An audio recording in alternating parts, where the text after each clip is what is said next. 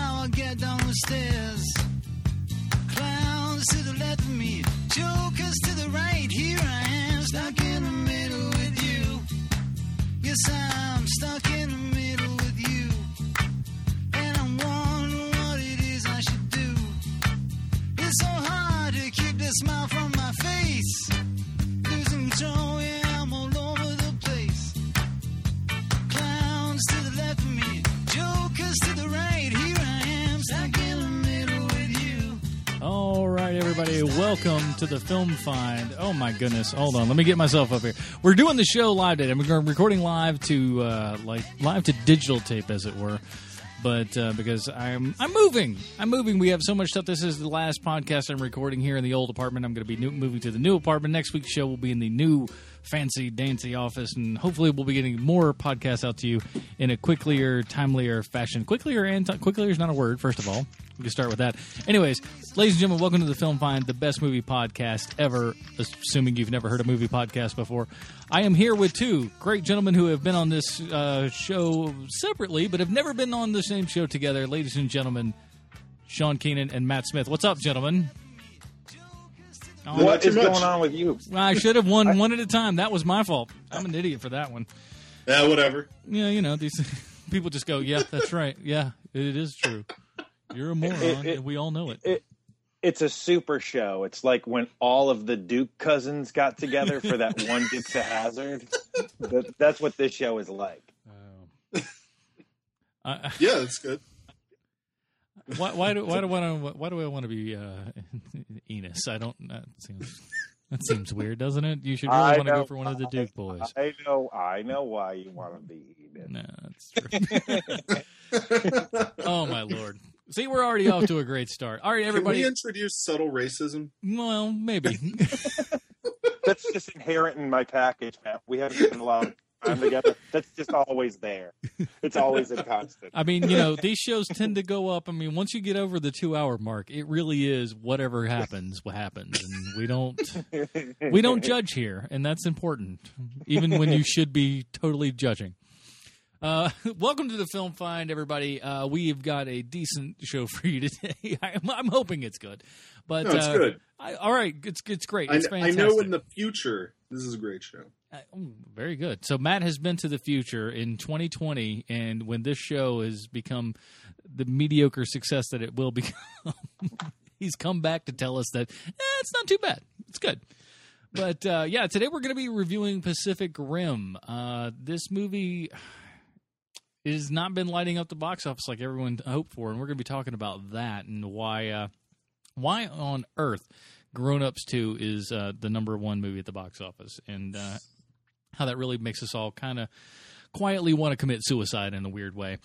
But uh, we're going to do that, and uh, I think we're also just going to do a little what you've been watching, and uh, that's going to be about it. So, what you've been watching, Pacific Rim, uh, and I'm sure we're going to have some very lively discussions about many a many a topic surrounding you know big big budget movies and whatnot. So uh, that is that. All right, everybody, we are going to take a quick break, and we are going to come right back with a little bit of what you've been watching.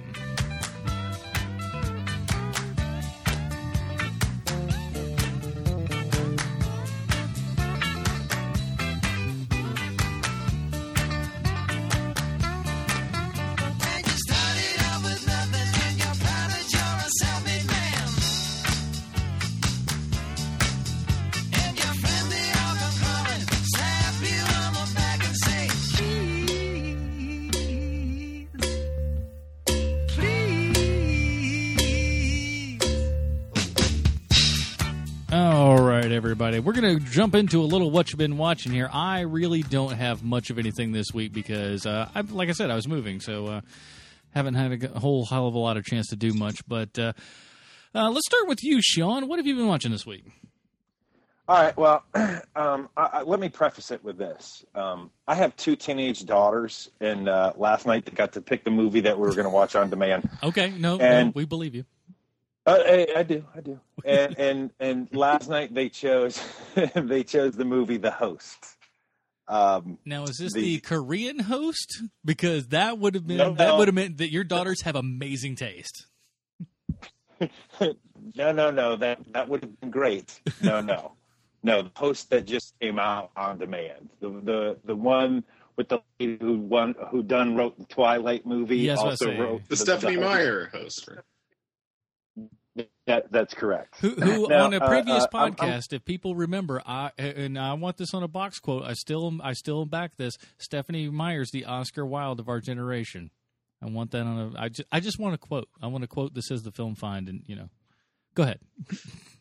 just trying to Well, get on a you box. Control, you you control for that all you want, um, but the, for for for the host, I'm I, this, the best way I can think of to describe this movie is by asking you guys a, a battery of questions. Okay. Now, f- first, do you, do you like watching teenagers kiss in the rain? It's a little creepy Because if you if you like if you if you I, I've got some good news for you. There's there's a lot of teenagers kissing in the rain.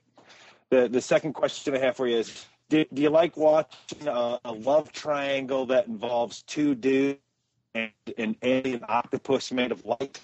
Uh, well, because- yeah. If you yes again. If you answered yes again, I, I've got some more good news for you. Here's the last question for you.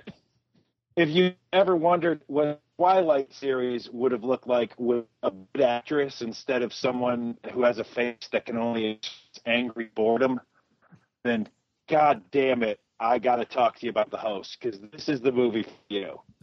um, if you are a teenage girl or maybe a homosexual, then you're going to eat this movie up like um, like like sleeves of fat-free fig Newtons. Which are delicious. they Are the- deliciously delicious.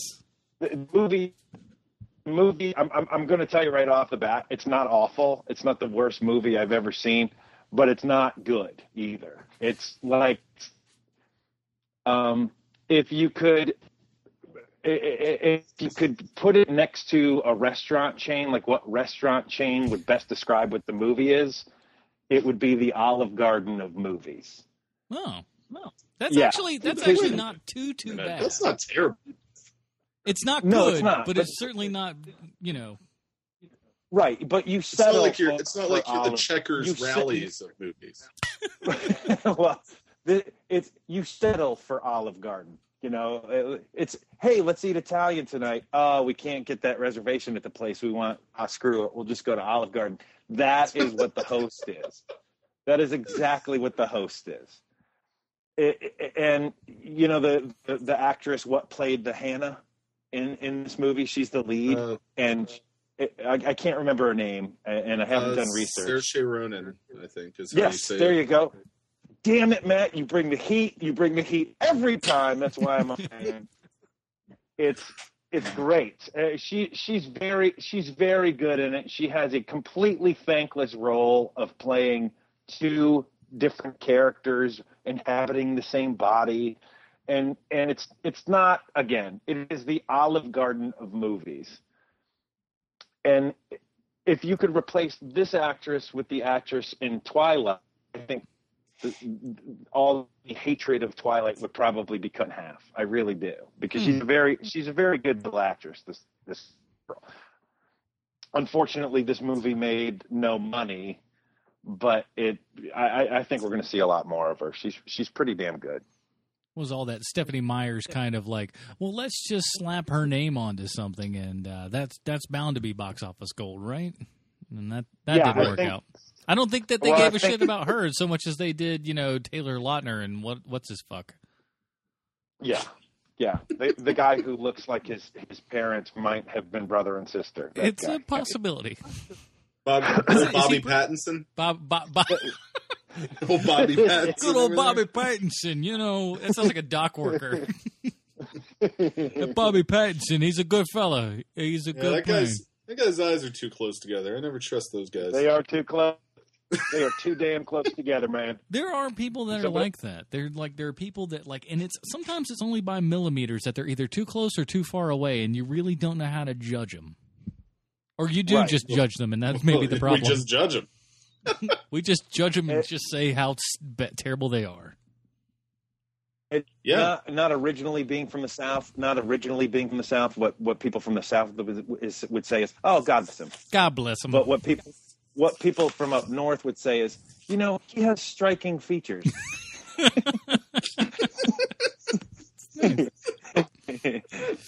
yeah. Bless him, he's got striking features, I tell you. All right, okay, Matt, what have you been watching this week? Uh, well, I got a, I got a few things. Uh, only two of which I'm gonna talk about at any length. I think. Um, so I just uh, I, I rewatched uh, Take Shelter this week. Great flick. Um, Ooh, that's Yeah. good. which uh, was just a lot of fun again in a depressing way. exactly. uh, uh, no, terrific film, and that's why it's fun, right? Like you get to just envelop yourself in something that you don't want to end, uh, really, because it's just so good. Um, but uh, also on Netflix, I uh, streamed uh, John Dies at the End this week. We um, get around to that. and this so this is uh, for those of you who don't know out there in podcast land um, this is the No new don coscarelli uh, film and um, the, he made phantasm and bubba hotep and uh, i think this one is probably much more in line with bubba hotep uh, blending its uh, campiness with just random bizarre uh, horror um, I, I will say I don't want to talk too much about it. I really did like it. Uh, it's not as good as Bubba Hotep or Phantasm, um, but I think that's probably part of the source materials issue. Like it was originally a novel that came about like as a blog, Didn't they say it was like or like it was published. Yeah, and it was published like in pieces online, um, uh, over like serialized. Um, and it was just like anything that this guy could throw in there, he did. So like he just came up with really bizarre shit. And uh, anyway, Coscarelli actually pulls it off, and I think it's pretty good. Um, Paul Giamatti's in it, and he's Well, he playing a variation. Yeah, I think he I think he put some cash into it. Um, but he's he's he playing did. a variation on the Giamatti uh, character type. Um, Mhm. but but he's still like very good, and it's an interesting take on the Giamatti character type. Uh, the other thing that I watched this week is um, Victor Sjöström's uh, Phantom Carriage uh, on Criterion I was Blu-ray. about to say that's Criterion. That flick just came out. Uh, yeah, I think it came out last year, but for those of those of you, uh, both you two and whoever else might be listening, um, until the 29th, I think, um, Barnes and Noble is having their half off Criterion sale. Those sons of bitches, they get me every time. Yep. And well, Um, time to go so some more go- bread. So go over there and get some twenty dollar Criterion Blu-rays. It's well worth your money. Um, anyway, this uh, this movie's excellent. Uh, it's a silent film. Um, basically, the it's kind of kind of like a Dickensian Christmas tale or Christmas story type thing. Um, where uh, except it's on New Year's Eve and it's in Sweden, and um, basically the last person that dies on New Year's Eve has to take over driving Death's carriage for the next year. Um, and the town drunk, who's really belligerent and uh, mean to everyone, ends up dying. And the guy who's currently driving the carriage around shows him what's what and gives him a second chance to right his wrongs. Um, but it's it's actually like really good, and it's not as schmaltzy as Dickens can be. Um, some of it's kind of creepy, uh, which is nice. Um, and it's got some really nice, really amazing, actually, uh, early um, special effects of like double uh, double printing and uh, some composite shots and other interesting things like that that are just pulled off beautifully. And uh, Sjöström, for those of you who don't know, was also a big influence on Ingmar Bergman. So, also on this disc, there are interviews with Bergman and uh, documentaries about Sjöström's influence on Bergman. Um, yeah, all around great flick. Uh, highly recommend it. Um, Quick question. yeah. Yeah. At any point in the film, do they talk about Black Peter?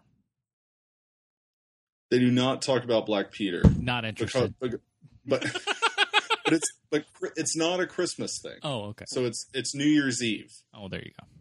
It's just in the style listen, listen of a to your Christmas own Carol. show, damn it. Listen to your own show, damn it. I just wanted to sneak in a Black Peter joke. I mean, there's not many people that are really going to get But- that, and the ones that do are laughing their ass off right now. yeah, that's that's what that's what we need to do. We need to ostracize more people. yeah, exactly. podcast. We need less of people. Please don't listen if you don't understand these jokes. No, please listen. For God's don't- sakes, don't If turn you don't know phone off. Peter, do not do not listen. Oh, Uh, Hey, so that's hey, what I've guess been what, watching. Guess what? Guess what Matt just did? He just brought heat again. yeah, he did. He did. We can't. He can't help it. He had the, he had the name in the original tongue. See, that's what he does. Good night, everybody. Brings it. I'm going Um, to start so- drinking again. Ad- Adam, did you want me to talk about Lone Ranger now? Because I kind of want to. please talk about Uh, just- Lone Ranger. You, Matt, So I did see this. We were originally planning to do this as as the second review uh, for this podcast, and um, I just have to say that it's not worth it. It's just not worth it. I Um, did try to like. I thought about it because I was like, I was like, well, I'm moving and everything, but I got like so much time to just do everything, and I was like, I, I was getting off work, and I'm like, I'm gonna go see the Lone Ranger. I'm going to see the Lone Ranger. It's like it's two and a half hours. I'm like, fuck. Yeah. Well, and, and and so I've heard went- like the first it- 15 minutes are good, and the last 15 minutes are good. Other than that, forget it. That's what I've heard. Well, I, I will actually take umbrage with that. I don't know. um, But uh, so here's the thing: this movie has no idea what type of movie it wants to be. No, it's like nobody knew what kind of movie they were making. If that makes sense. but It But kind of here's does. my here, here's my here's my question: Is it, it, it is it the kind of movie though where it doesn't know what kind of movie it wants to be, so it's crazy, or is it just disorganized? No, it's really disorganized and comes off as lazy. Um, oh, that's not good. Yeah, no, I mean that's that's the thing. Like I can deal with crazy, right? Like that's part of the reason that uh I have this sick love of the Wicker Man remake. oh, it's Like just, that movie oh, that movie is so awful, but it's so it doesn't know what it's going It's to so be good or because trying to be it's and so it's, bad. and it's crazy and I like that about it. Yeah, But I, this lo- movie- I love a good crazy.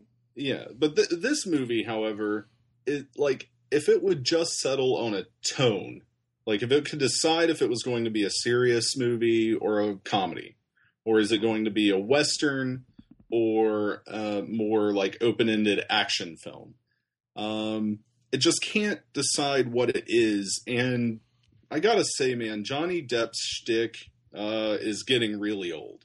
Thank you. Um, I mean, I like I still like the guy. He's a good actor. He's really solid. But name I some can't- other than Blow. Name something in the last ten. I don't even think Blow was in the la- was Blow in the last ten years. Maybe it might be under the knife just a little bit. 2002, I think. Okay.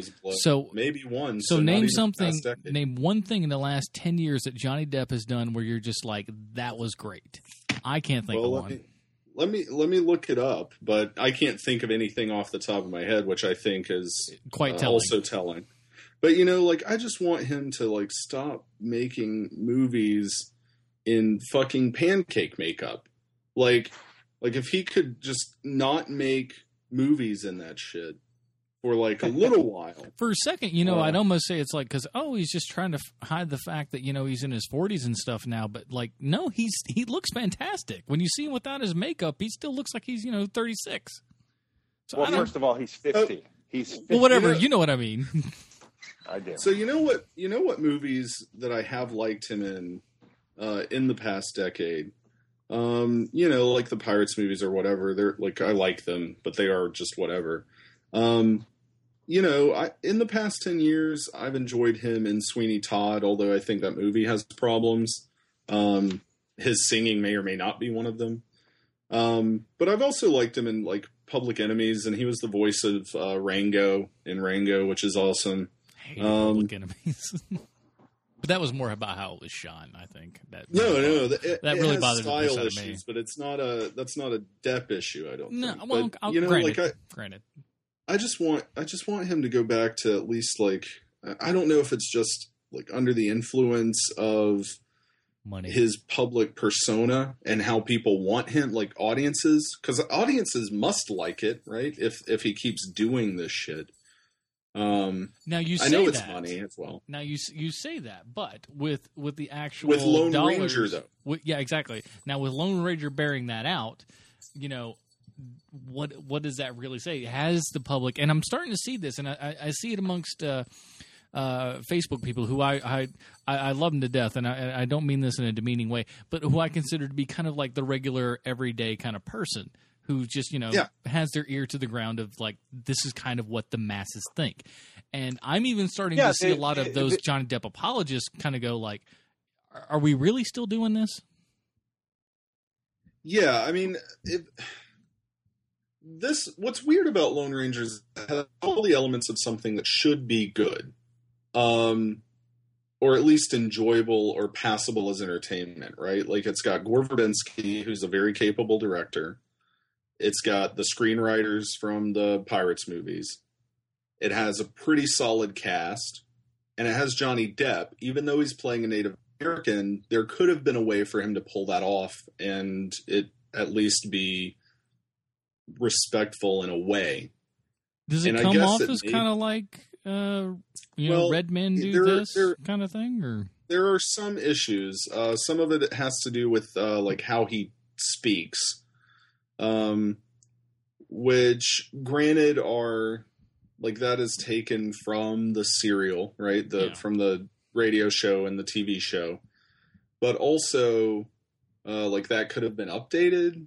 Like, here's the thing: like he in in in Dead Man, the Jim Jarmusch film, uh, like he plays a Native American character, and like that film has uh, like very capable Native American actors in it. And this this film also actually, to its credit, features a shit ton of people from the Comanche Nation.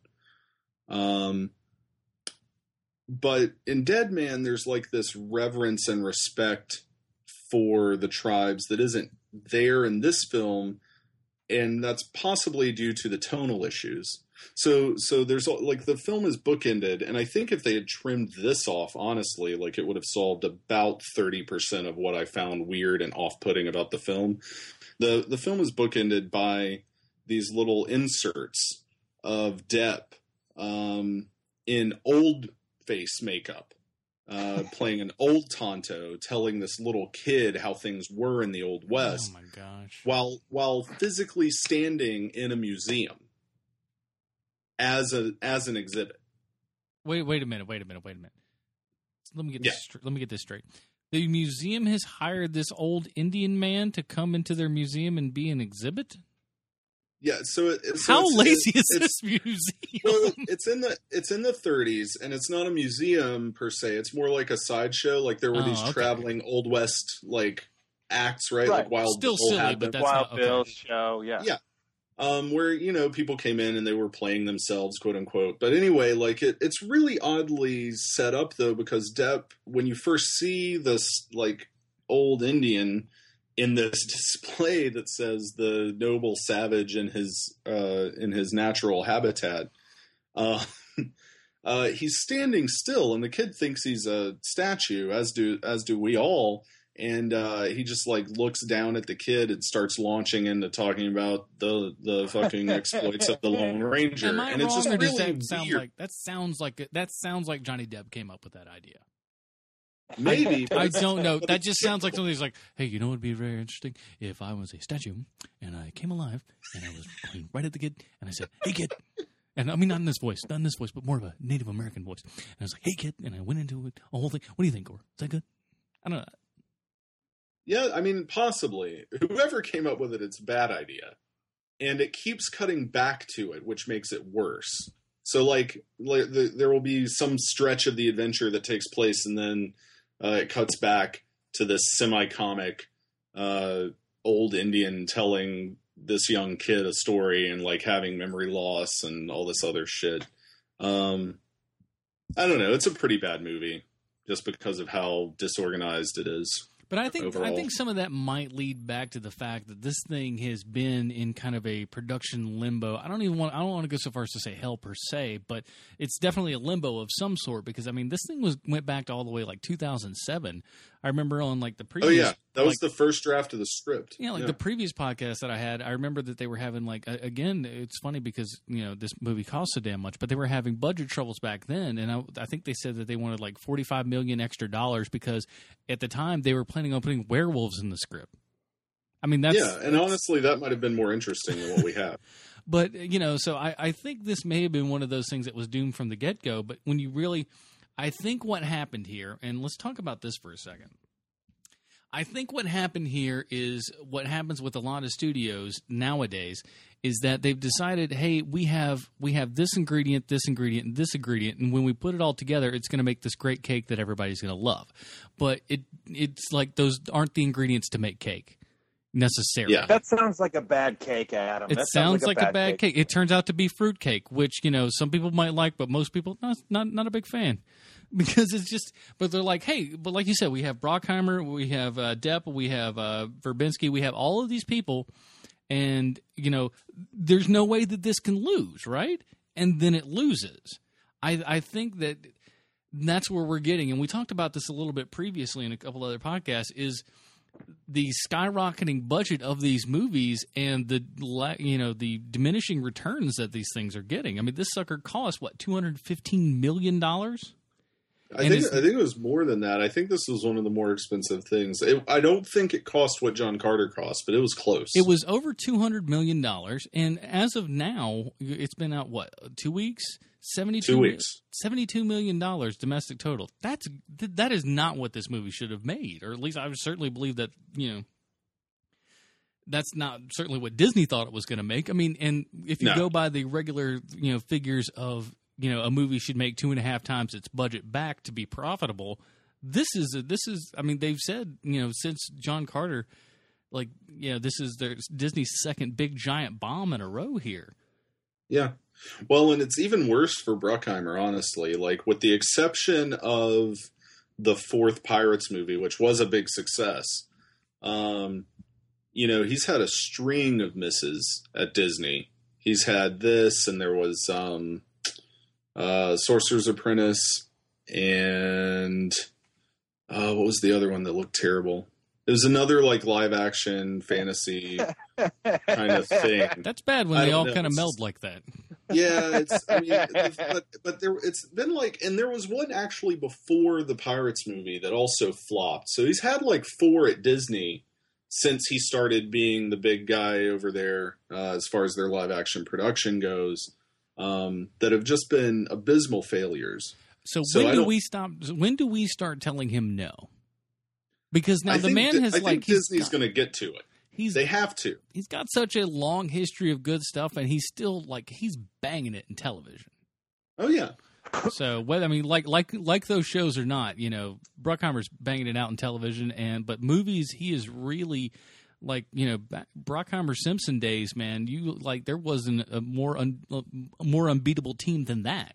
And now it's like Bruckheimer, you almost kind of giggle at it in a way because it's like, oh boy, another one of these. What what the hell? you playing spin the bottle over there? Sorry, sorry. The beer the beer Oh. bottle fell over. These things happen, my friend.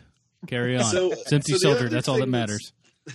so the other thing that's uh, like that's troubling about this Disney situation and and just the amount of money they've been losing um, between this and John Carter, uh, between the Lone Ranger and John Carter, they have almost come out as like just even on par with their budgets. Mine like no like very few profits made on all pictures combined, including their Marvel properties. So basically, John Carter uh, last year, the year before, and, and uh, Lone Ranger have like negated the Marvel profits that Disney Wow. has reaped because they've lost so much Wow. money.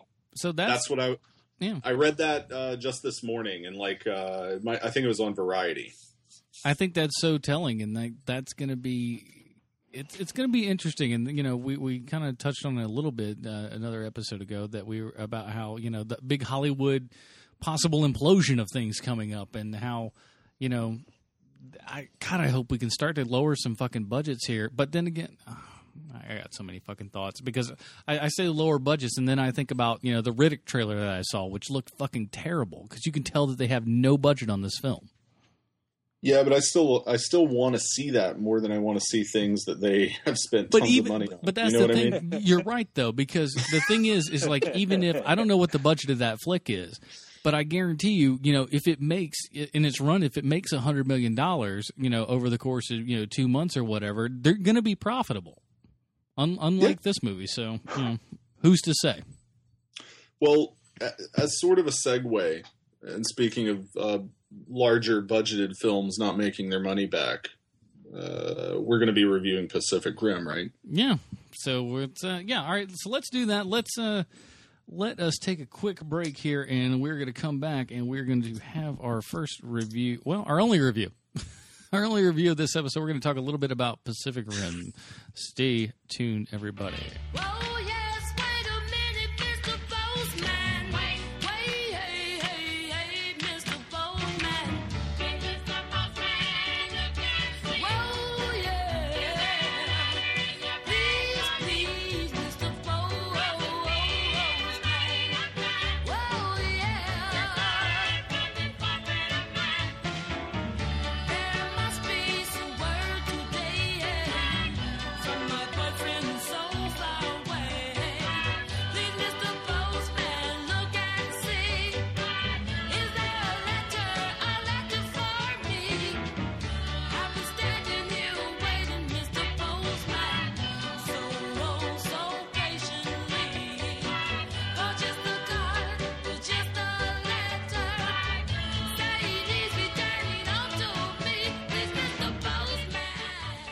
All right, everybody, we are back, and we're going to do a little uh, review here of a big giant movie. And like Matt said, this thing did not exactly make the biggest splash at the box office. Uh, let us, if I can make sure it's all queued up here, let's take a listen to the trailer for. I about said Pacific Rim. I'm like I'm like I'm from the south. Here we go, Pacific Rim, everybody. Holy smokes! We always thought alien life would come from the stars. But it came from deep beneath the Pacific. What the hell is going on? The first kaiju made land in San Francisco. The second attack hit Manila. Then the third one hit Cabo. Then we learned this was not going to stop. In order to fight monsters, we created monsters of our own. We needed a new weapon. The Jaeger program was born.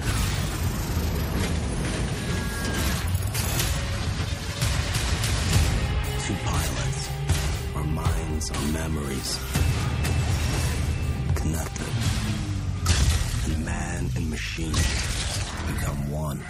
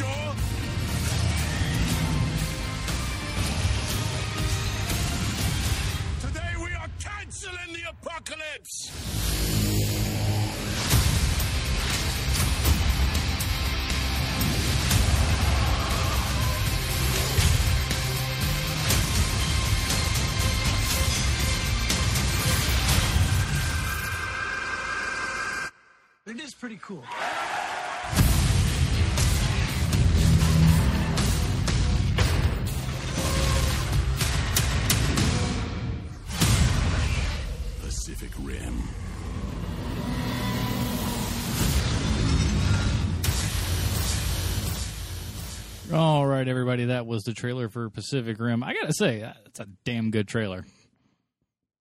It makes me want to actually go back and watch the movie again. I that I'm so I'm gonna start out. I'm gonna start out and say I enjoyed the hell out of this movie. Yeah, I'm with you. Sean, where do you Yeah, stand, it- my it- friend? Yeah, uh, it's great, man. I, to me, to me, it's the smartest dumb movie I've seen in a very, very long time. You know, I went I went to see a movie about robots fighting monsters, and and damn it, that's exactly what I got. And they did not treat me like an idiot when I when I saw the movie, and I, I really liked it. I liked it a lot.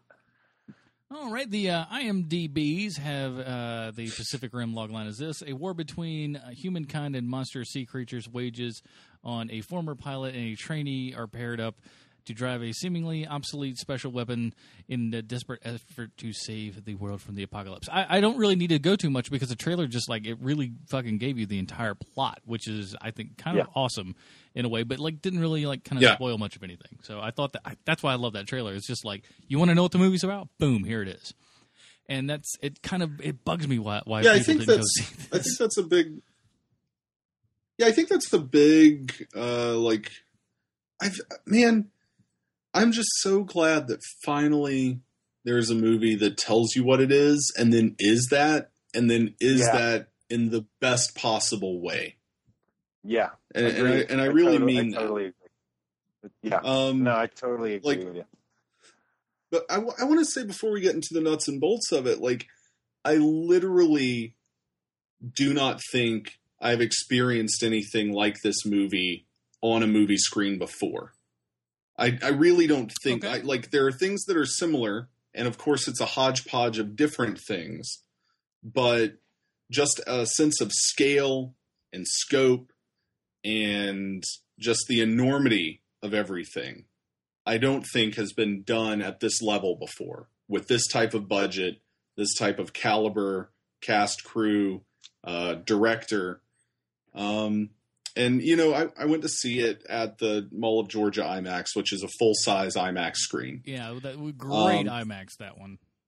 and uh, and it was just overwhelming uh, how big everything was. Um, and uh, for for all the doubters out there about digital projection, I myself am sometimes one of them.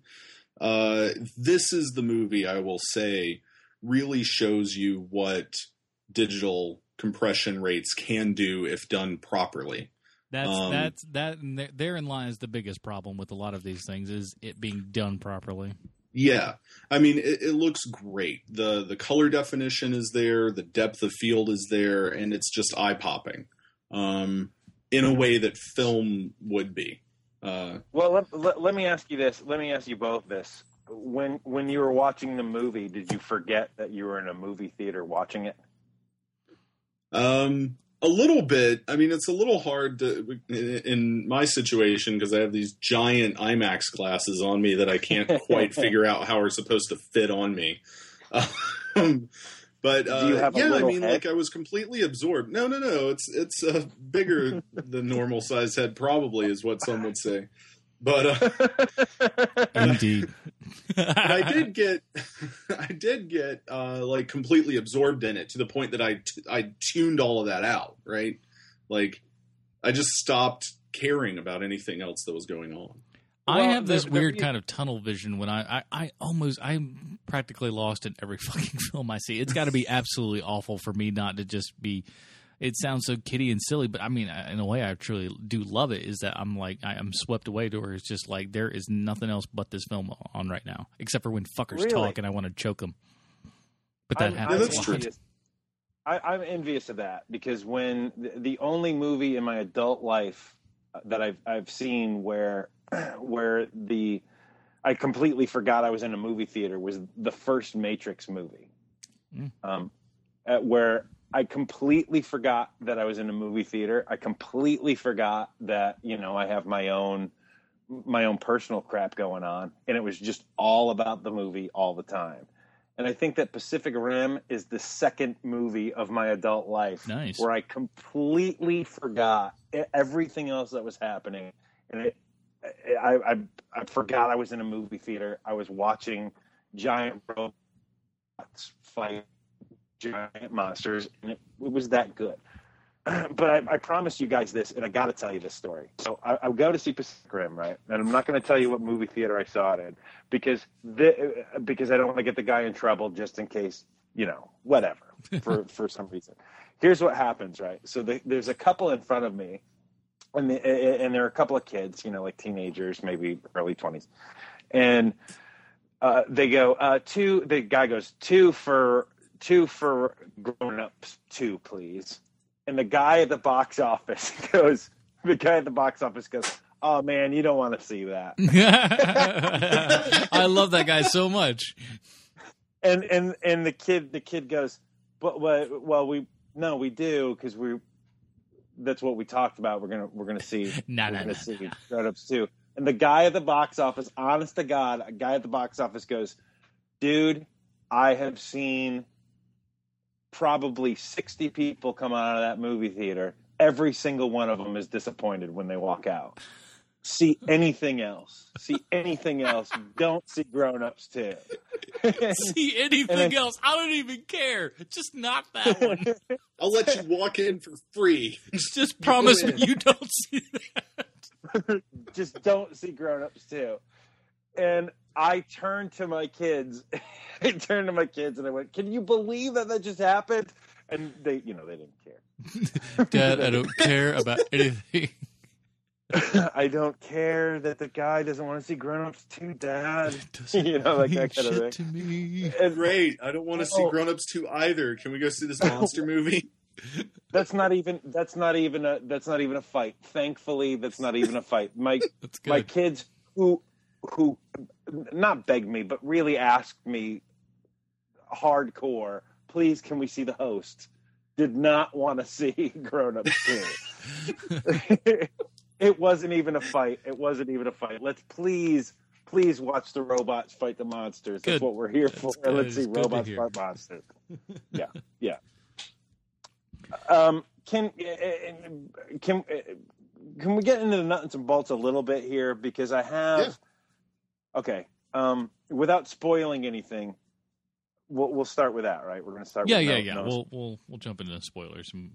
Go ahead. All right. Um, somebody needs to tell Charlie Hunnam. That's his name, Charlie Hunnam, right? hmm That Yeah. his his American accent is a little bit off. No one has told him that yet. Where, dude, you're you're you sound like Mel Gibson being American. You don't sound actually American right now. Yeah. And it got worse whenever he was around the other Australian guys. It got a little bit worse every time. And look, I get it. I get that that's hard. It's hard to put that in your head.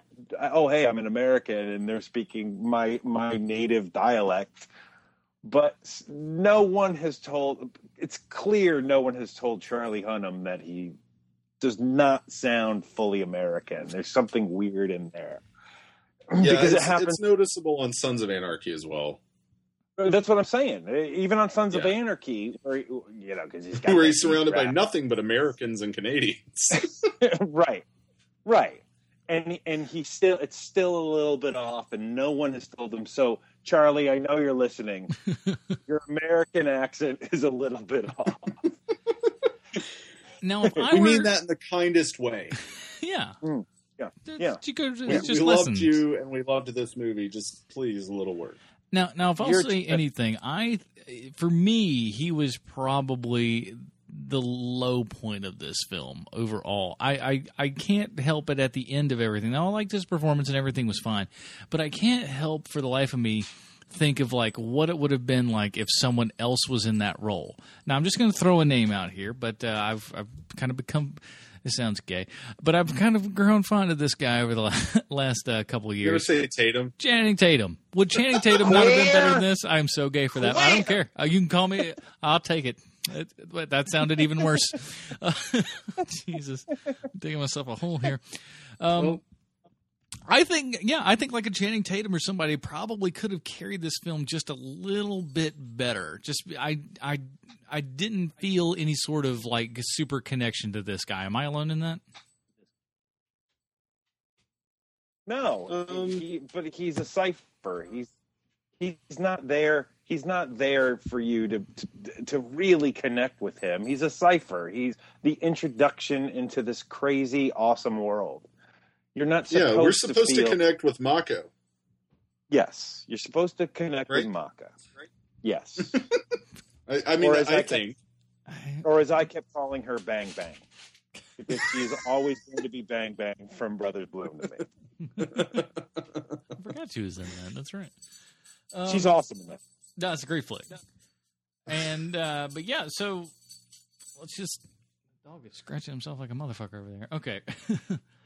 um let's go over some of the other cast here. We got uh, Idris Elba being uh, awesome as he pretty much always is. Um, I, I would like to. I, I would like to first off say about about him about Idris Elba. Um, I, he needs to be the first black James Bond, right? I could see that. Yeah, It- yeah, I think so. Uh, he re- he he really does, man. He's so fucking cool, and he's tough as shit, and he's suave as a Super motherfucker. Wear, yeah, wears the suit really fucking well, so He he needs to be the the first black James Bond. That guy. no, I'm all I'm all for that actually. Mhm. All for it. Yeah, He- I'm, I, I'm anybody who's ever seen not not you know everybody I think knows him stateside from The Wire, but Yes. like see Luther and you really see him shine. Oh, I've seen it, friend. Yeah. He does shine. Yeah, no, no, that's what I'm saying. Uh, All all you motherfuckers out there that haven't seen Luther, stupid. see it. It's it's on awesome. Netflix. I, I'm gonna watch. I promise. Netflix and or Amazon Prime. I forget. One of them has more seasons than the other. It's it's hard to believe that this is the same guy who was in Rock and Rolla. It's so hard to believe it's the same guy, man. Yeah, Because he, he plays he plays the let's be kind, uh, mentally handicapped friend in in RocknRolla. And yeah. he- I I I I, I, thought he might be. I thought he might actually be a little bit retarded. I'll be honest with you. When I first saw that movie, That's the that's that is the sign of a good actor because that's what everybody thought about uh, Leonardo DiCaprio after What's Eating Gilbert Grape. Everybody was like, when they found out that he wasn't mentally handicapped, everybody was like, "Holy shit, that kid is a fucking amazing actor." No, didn't fool me, buddy. I'm a big Growing Pains fan. I remember him from Growing Pains. His run in Growing Pains was fucking good because like the whole like his dad was like an alcoholic and shit, and like That's right. that was fucking good. I'm like, I know what I'm talking about. That shit was good. That's right. Saved by the Seavers. Some very special episodes. That's right. And we also have the. So what- Go ahead. no, I was going to ask you because I cut you off with the Idris Elba. Idris? Idris? Am I saying that I right? think Idris Elba. Idris. Idris. The Idris Idris. Elba. I cut you off when you first mentioned him, and it sounded like you had you had something you wanted to say. And I Oh no, I was just kind of throwing it out there, and uh, you know, Hmm. for, for for discussion, and let's uh, let's discuss the. Uh, uh, you wouldn't think of him as a doctor, but Charlie Day putting in a great uh, Oh a great Oh. performance. man, I I- don't I I- can't explain why Charlie Day instantly makes me laugh, but he, but he does, and what a great way to deliver exposition. You know, Right. a, a guy he just can't stop talking about how awesome these monsters are, and they have to constantly shut him up. God, what a good delivery system, man! I I I, I, I love watching a movie that has so much that it has to tell you in order to get everything out, and they're doing it correctly. Yeah, Having a guy that they constantly have to shut up just to get the exposition out, oh, so good, so good. Well, I kind of, I kind of also got the got the vibe that he was Del Toro, yeah, I can Ooh. definitely see that. in that. that he's like he's totally geeking out about these giant monsters, and he can't shut his mouth talking about them. And I mean, that's kind of how Guillermo del Toro is. Like he just Matt, he Matt, he's you've done it again. You've done it again, you magnificent bastard. You've done it again. But yeah, I, I kind of thought that like if there is an authorial cipher in this film, it's totally him. I think. Yeah. Yeah, agreed. And I, I, I will, and we'll talk about it later. But I, I, I like the way that you know they came about actually, you know, finding out you know weaknesses and things like that. I thought that was fairly original for you know sci-fi fare that we've seen kind of the same thing over and over. And like Matt said before, and what's been getting somewhat of uh, backlash from uh, critics, and we'll get into a lot of that a little later. Uh, but I get a little slap back there. You got your headphones there, Shawnee? Kind of. I do. It's kind of. I do. Who's? I don't know how I'm backing up. You're not- that. Maybe that's me. I don't know. You're not hearing it from me. You're not hearing it from me. Yeah, well, but um, but what the fuck was I saying? Oh yeah, so uh, th- this this movie is very much an amalgamation of a lot of other uh, different action movies, and I've heard people say things to just basically the effect of, "Oh yeah, it's this movie and this movie and this movie and this movie, all kind of the the best movies from all these parts gathered up as to one." Right. Right. What- and and is that necessarily a bad thing? No, it's not. And I, the other part to it too, because I, I love a movie that has so many ideas. It's just throwing ideas at you, and and wow, that's another thing, and wow, that's another thing. And any screenplay that breaks the save the cat rules of screenplay writing, I don't know if you guys know that. Uh, Yeah. there's a book that teaches yeah that anytime i see that broken I, i'm a big I, i'm instantly a bigger fan of your movie. Looper did that as well where i have so many ideas i'm throwing at you and we're we're going to give it to you and we're going to give it to you in a delivery system that you're going so you're going to understand it and it's going to be plain speak but you are you are going to receive a lot of different ideas in this movie. Mhm. and that's that's what I loved about Pacific Rim. Also, is there is a ton of ideas in this movie, and they explain it well.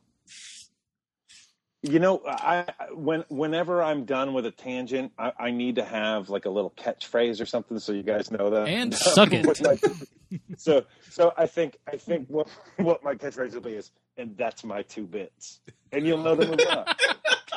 Nice. That's excellent. Guys, I, I I did bring uh, a a tweet um, since I I think before we get into the spoilers, we should talk about why this movie is not making any money. Um, but I you know I follow Ron Perlman on Twitter uh, The Twitter. at Perlmutations if if anybody wants to uh, get on there. Uh, he responded to a tweet from uh, from a user earlier today that uh, was informing him and Del Toro that uh, People Magazine gave Pacific Rim a poor review, and his response was simply, "You should hear what I think of People Magazine," which which I think is pretty good. Um, that's pretty awesome. so. So I would love course, to see I him think- storm the people offices and just be like, "Let me see the motherfucker that said that." So I, I mean, I, I think like the so the big angle seems to be. Uh, I mean, the big news story surrounding this film, at least as far as the industry is concerned, is that it lost big to. Uh, let's let's just ignore Despicable Me 2, but it lost big to Grown Ups 2.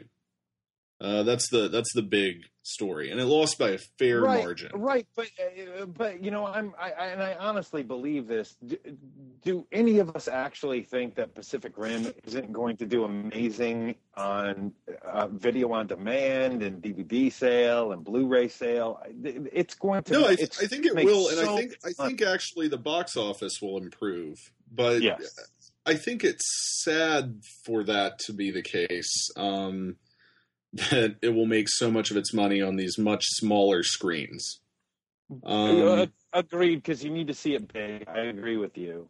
Um, but I guess I guess what I'm what I'm asking though is uh, so People Magazine, right? As I just pointed out, gave gave this film a bad review, um, and it seems to be that the more popular uh, like news outlets have been a little more down on it than perhaps more film centered ones. Um, and I'm I'm wondering if that is a reflection of just like popular taste, like they knew more people were going to go see Grown Ups, and so they were giving them a reason to, or maybe they uh, wanted people to go and see Grown Ups because they're part of media conglomerates, and that's how things work. I Uh, I can only think as much.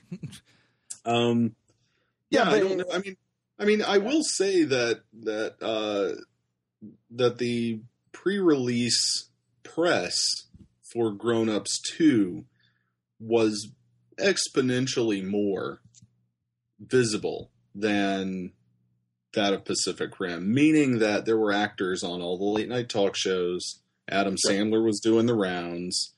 Um, and that has to be part of it, right? I mean, why people aren't just showing up to see this movie is beyond me. Like, you'll show up to see The Avengers, but you won't show up to see something that's just as good. I, I think this movie is as good as The Avengers, maybe better. I don't know. I haven't I, seen this I- movie. I honestly had as as I'd say probably as about as good a time as I had with the Avengers. I think I got the Avengers just because of you know the Yeah, because of my own connections to Yeah. comic book material. Sure. Um, but you know, like I also have strong connections to monster movies and uh, like other things, like all the things that Del Toro would talk about, right?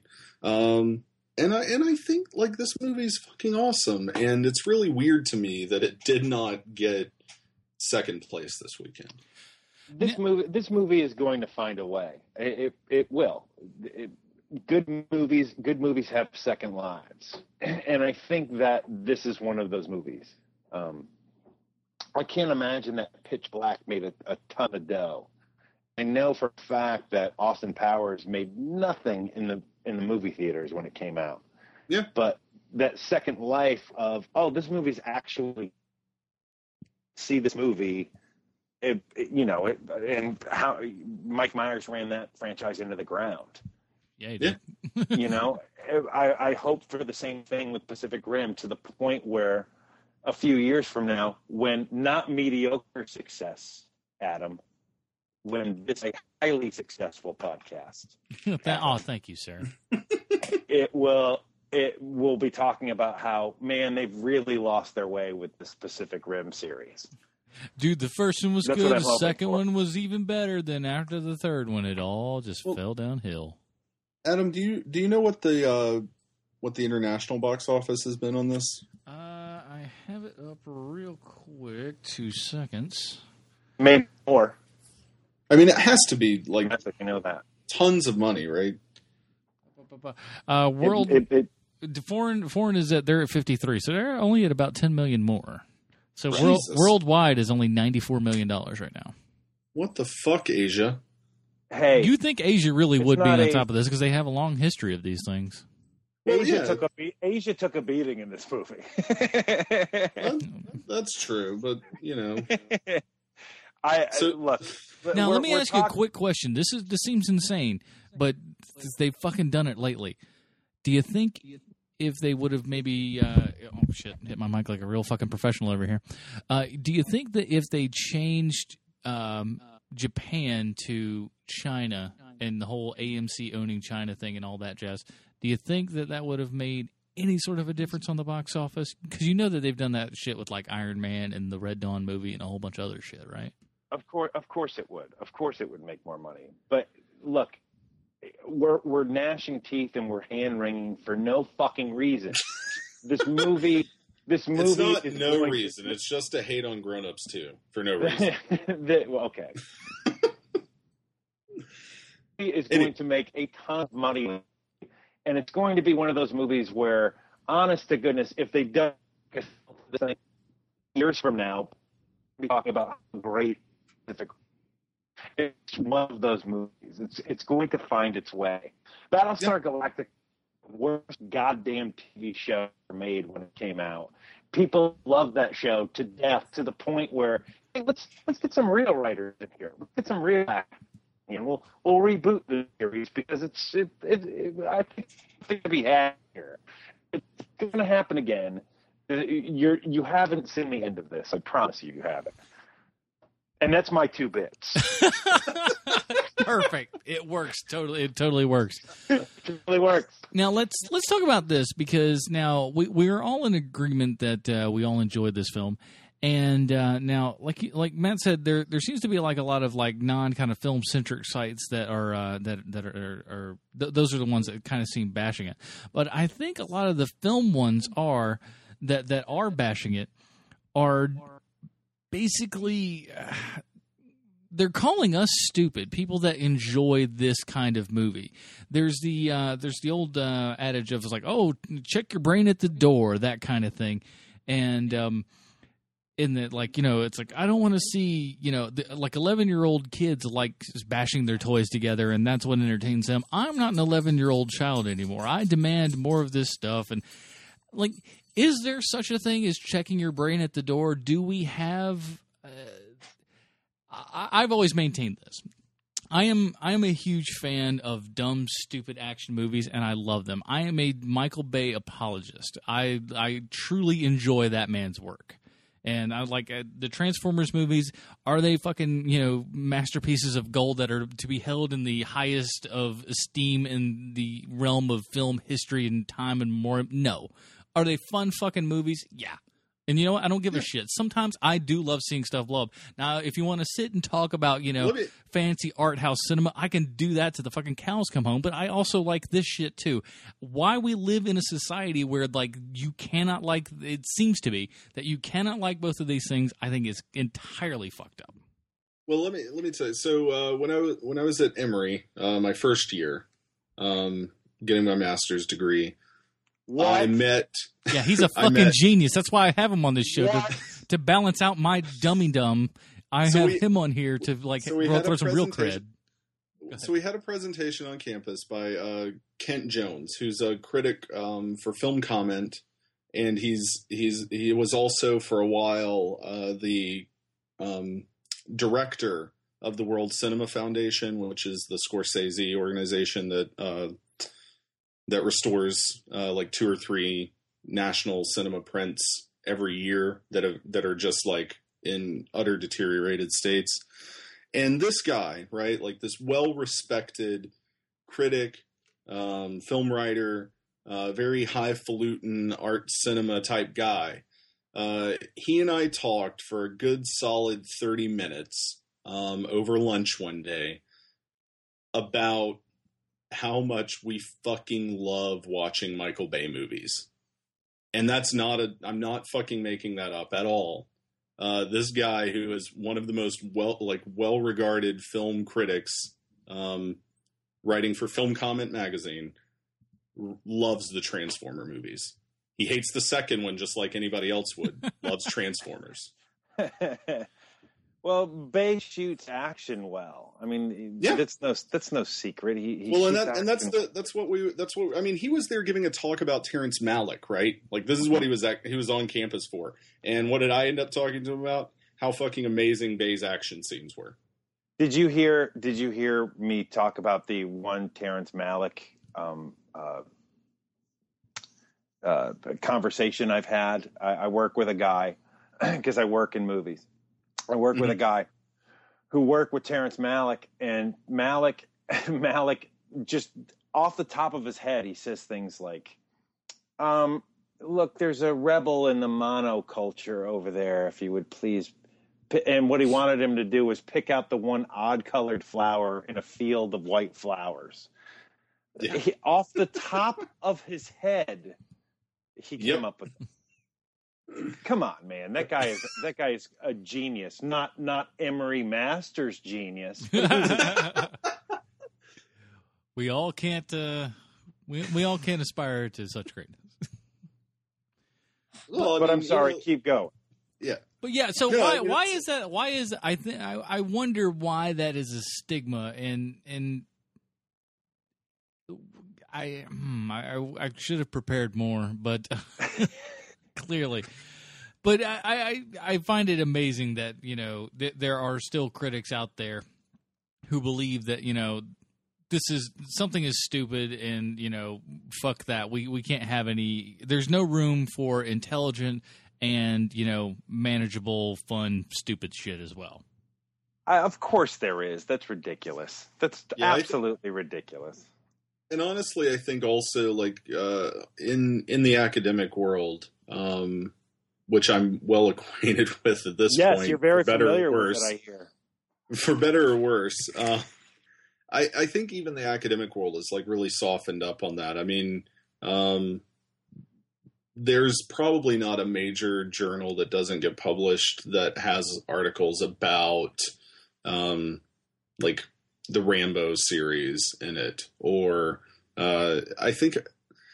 Oh, what was the shitty arm wrestling flick? Over the top.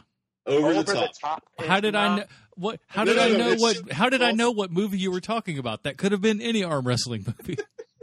no, it's it's great, and I enjoy the hell out of it. It's a shitty movie, uh, uh, but I like, turn the you know, head around, I I've read a a- He gets the rig at That the end. thing. He gets the rig he so desperately wanted at the end. that's, that's true.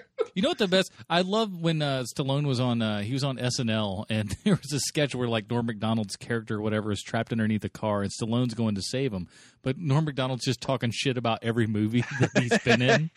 he just looks up and he goes, "Hey, uh, over the top, yeah, that was about uh, that was about child custody, wasn't it? Yeah, that Kramer versus Kramer, that was about child custody too. Except it was missing one thing. Oh yeah, arm wrestling. Fantastic." Yeah, But go ahead. I'm All right. sorry. Over the top. no, no, no. I was just saying, like, uh, like I've I've read articles that are about over the top. You know, like like people who take this movie like really seriously enough to write about it in a in an academic way. So so I think that that um like assumption, right, that these movies are not worth anything, uh, is slowly becoming a thing of the past. Maybe maybe less so in uh, in film magazines, which are you know su- you know they're supposed to be hyperbolic and sell copies, right? So they get somebody like an Armond White to say that. Uh, um, I now pronounce you Chuck and Larry as the greatest American film of the last ten years. Oh, Um, the greatest That kind of professional troll that the world has ever seen. Really, I mean, Yeah. he's built an entire career on that, and I, I, Right. you know, I mean, come on, man, robots. he he loves he loves the movie Robots. Nobody loves that movie. no, Come on. but but yeah, it's. Uh, I mean, you know, like there's a. Perhaps it has to do with it being still a like popular press, semi-popular press kind of thing, where, um, like the guy at Total Film wants to rag on the guys at Empire for Mhm. something that they liked, you know, so they're completely against it. Um, that kind of thing. You know what I mean? Right. Right. So, and that that's all it was. That's Douchebags your- to them all. And that's your two bits. And that, That's my two two cents. oh, Oh yeah, that's right. Two bits is mine. Two bits is mine, Matt. and I'll that's the rest you. of the story. Oh wait, that's Paul Harvey. so so to get back to get back to the movie that we were actually reviewing.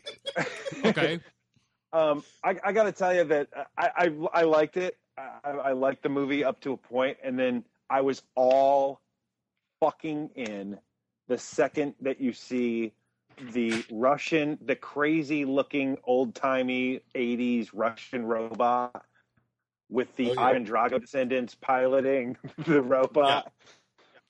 And then and then and then there's the the the Chinese robot, the red red tsunami. yeah, yeah, Right, with all all three of them rolling, that was dope. Come on, man. It's like, yeah, we got a third arm in this bitch. You're like, what? Do you not love life? Is that why you don't like this movie? Yeah. What is what is it's got Australian Iceman in this fucking movie. Come on, man. Come on. Awesome. Awesome. Yeah, no. Once I mean, what that whole battle scene, like from beginning to end, is just phenomenal. I mean, Right. like one of the most well shot, planned out action sequences of any movie I've ever seen. Um, and I, yeah, I mean, when I say that I've never seen anything quite like this, that's what I'm talking about. Like basically this like 15, 20 minutes right dead in the middle of the movie that just really pumps things into high gear. And you're just like, yeah, this is fucking great. Um, Yeah. You're right because that's that that's one of the major things that I really like about this movie is that like in most of these action films you're going to have, you know, maybe one giant set piece and then maybe two to three smaller ones. This had three giant fucking set pieces. yeah. And not only that, but you know they keep messing around with how big the robots are. Where because there's that fight where the fist goes through the building and it hits the clacker on the Yeah. on the office. I Yeah. mean, come on, man. That's, what's wrong with that? There's nothing wrong with that. No, Because- and that's such a nice like Del Toro. Flourish. I was about to say there's no one else that could probably about Del Toro and Raimi are about the only people that could get away with that.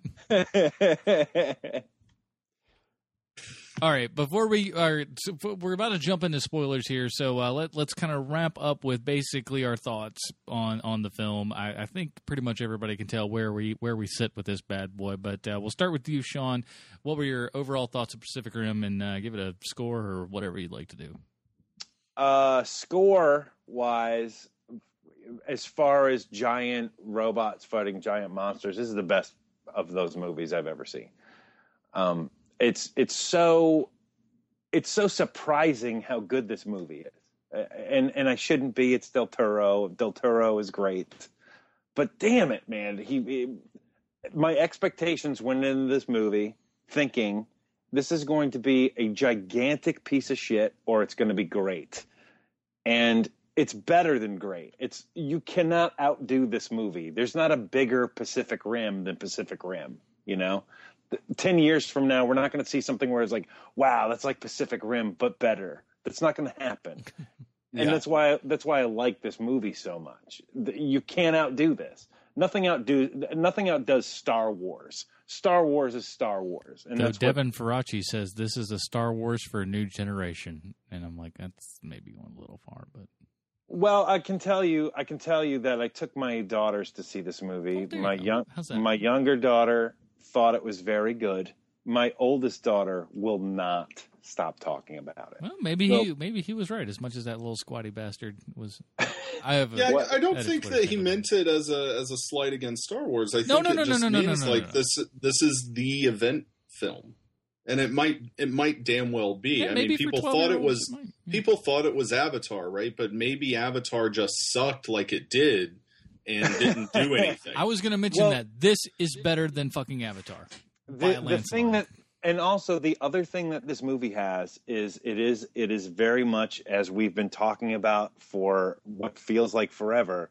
It is very much a us against them movie, and it's the first thing that I can think of when I go to pick up my my kids from school. There's kids wearing Doctor Who T-shirts and Star Wars T-shirts and Star Trek T-shirts and shit.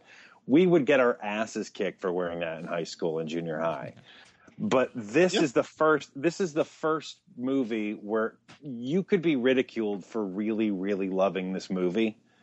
And it's it's your secret. It's yours. This is something that, that it's it's yours and and your very specific clique of friends like. And i think that is where the the magic of this movie is is 10 years from now this is probably still going to be a movie that my daughter talks about all the time Cool. i'm guessing i'm guessing. yeah, I think I think I mean, I know that I'll be talking about it in 10 years. I I think for me this is uh kind of the level of how I felt about Jurassic Park ever since I first saw it, right? Like Mhm. like I still love Jurassic Park. Like unabashedly, no limit. Uh warts and all. I mean that movie agree. has some has some of them. But fucking awesome, you know? And uh I, I think that I think that Pacific Rim for me was another one of those holy shit moments where I saw something right um, Right. done extremely well. Right. And and you you know you can nitpick at this movie like you can nitpick at Jurassic Park. Like why why are you running a high tech facility and you only have one guy programming the computer system? right. Things like that. he was and, really and- affordable. well, he has money problems. We all know that the fat guy has money problems. We know. but in in and we're going to get into that I'm guessing in spoilers because I I do have a couple of gripes about about the movie, but it, over look, I love I love this movie so much. It's it, it's it's the best of what this movie could possibly be. Yeah. All right, now I'll, I'll f- finish it out there and saying I was a huge fan of this movie as well. Uh, it was uh, I, I, I, came in the same way. I was like, this could either be really good or it could be absolute garbage, and I was prepared for garbage and uh, so pleasantly surprised about everything. The way things are shot, the way you know, and it, I, I've heard people bitch about the fight sequences. I thought the fight sequences were great. These like awesome, nice, wide angle shots of Oh, stuff yeah. so you could see things. It's like it harkened back to that kind of Godzilla man in a suit thing, to where Uh-huh. you could see what was going on, and they did that because they just hadn't have enough room or money to do a whole lot of fucking coverage. So they just sat back and kind of did it. And there were several shots in this where they just kind of laid back, and you were like, "Watch this happen." And you know, in a world of so much, you know, overcutting and you know, overstimulation, just bang, bang, bang, all in your face, the fact that they kind of took the time to say, "Hey, watch this fight from this wide shot," was was so re- fucking refreshing to me. But Well, uh, not they, only- they did not only- interesting. No, Oh. so, I'm sorry, Matt. You go. Well, and they Go and they did interesting things with that too, You- right? Like they would the start map. in very, they would start in very close, and then go like pull back. So there was like this one shot that I just remember being fucking cool as hell, where uh like they they start out inside the inside the robot, and uh like Hunnam says, okay, uh, I forget what like how he activates it, but he he in, in effect says, you know, activate uh rocket punch, yeah, right? yeah, yeah. and then it Right. zooms out from like outside the robot it cuts to the outside exterior shot and then it zooms back all the way around to the back of this like giant elbow that's pulling back and then it mm-hmm. ignites in in like a rocket and just hammers down on this giant kaiju and like continues pulling away. And i just thought that was so awesome how it was like giving us that perspective on what was happening as opposed to just you know showing the thing hitting and hitting and hitting and hitting Right, agreed. And, and the other part to this movie is that there are there are minutes that go by where you're not watching anything that that was made in real life. oh yeah But, but you never, I, I, at least I didn't. I, I I completely forgot about that.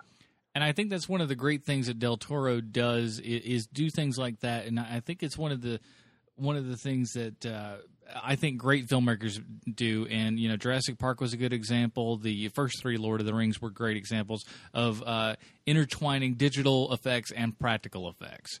And there's mm-hmm. a good bit of that going, especially when you see people and stuff. But there's there's still it's not hundred percent CG, and then there's some practical things, and that it makes for that like, oh, was this CG? Was that real? And that's and I think Del Toro definitely comes from a, a he's still got a bit of the old school flair in him to where he's going to you know put things on set and not always you know throw somebody right in front of a green screen. And Right. I respect the shit out of that. Yeah, me too. Me, I I do too. All right, let's get into spoilers, everybody. Oh shit! I've hit the. Here we go. I knew. uh, Look, Spoilers, spoilers. damn it. you know, you spend fifteen hundred dollars on an iMac, and you want it to do what you want it to do, and then you get the beach ball of death staring right back at you, going, "Oh, did you want to play this clip? Hold on, I'll think about it for a bit and embarrass you in front of tens of listeners." Thanks a lot, fucking Steve Jobs' ghost is mocking me right now. with his new, with his New Balance. Shoes. are you sure it are you sure it's not just ashton kutcher fucking with you It might be. It might be Ashton Kutcher from beyond his grave. I'm gonna. from from, from beyond jobs the movie Oh my gosh! I all right. I, we're going to talk about that. I can't believe that's making a theatrical thing. I thought they were going to do theatrical, and then I thought they were going to go back to TV, and then all right. I'm going to cut in the spoiler thing right here. Warning the following contains spoilers. You have been warned. All right. Now, Sean, you talked about when this movie came together for you, and when you were just like that holy shit moment. The holy shit moment, like where I was 100 percent in, was with. And we haven't even said word one about the man, Ron fucking Perlman. Mm-hmm. yes It wouldn't be a Del Toro movie if you didn't have Ron Perlman in it. That's right. But where Ron Perlman looks at Charlie Day and is just and like he's like it's a two way street where he fucking he goes like Charlie Day's character goes back and kind of looks into the kaiju mind and how like that mind was a hive and sent back to them their information about and and, and all of a sudden I was just like, it is fucking on. I knew right then. I was like, I was locked in there. I was just like, didn't see it coming. That shit's amazing. Let's. d- d- oh, I'm sold. I'm so sold on this beyond belief. yeah, that that that's that's a pretty amazing moment, and also when you learn how he came up with the name Hannibal Chau, his favorite historical figure, and his second favorite Chinese takeout place in Brooklyn. That was the Oh best. my- said it was his second favorite, not Yeah, his, first. second, his second favorite. so good. Uh, For, Oh, that's that's good stuff. But uh, all right, so you all right. So you say you had some, uh, Sean. You say you had some problems with this. Let's let's talk Uh, about not- that. uh, Or, the- it's you know, so small. maybe. The nits, the nits on this are so small. Like for instance, are what are the people on the East Coast doing? Are they, they are they enjoying the problems that the people on the No, West those Coast people- are having? Those people are stuck in a movie by the Asylum called Atlantic Rim. That is that is a thing. It is happening. I don't know Hey, if it's already. real. Oh yes, I'll, I'll watch that one. Atlant- I Atlantic Rim. Asylum- You know, I didn't even watch Sharknado last week, but I will watch their Pacific Rim. I think it's knockoff. replaying on Thursday, as is my understanding. So I'm Oh, gonna I'm gonna be watching it. That's terrific.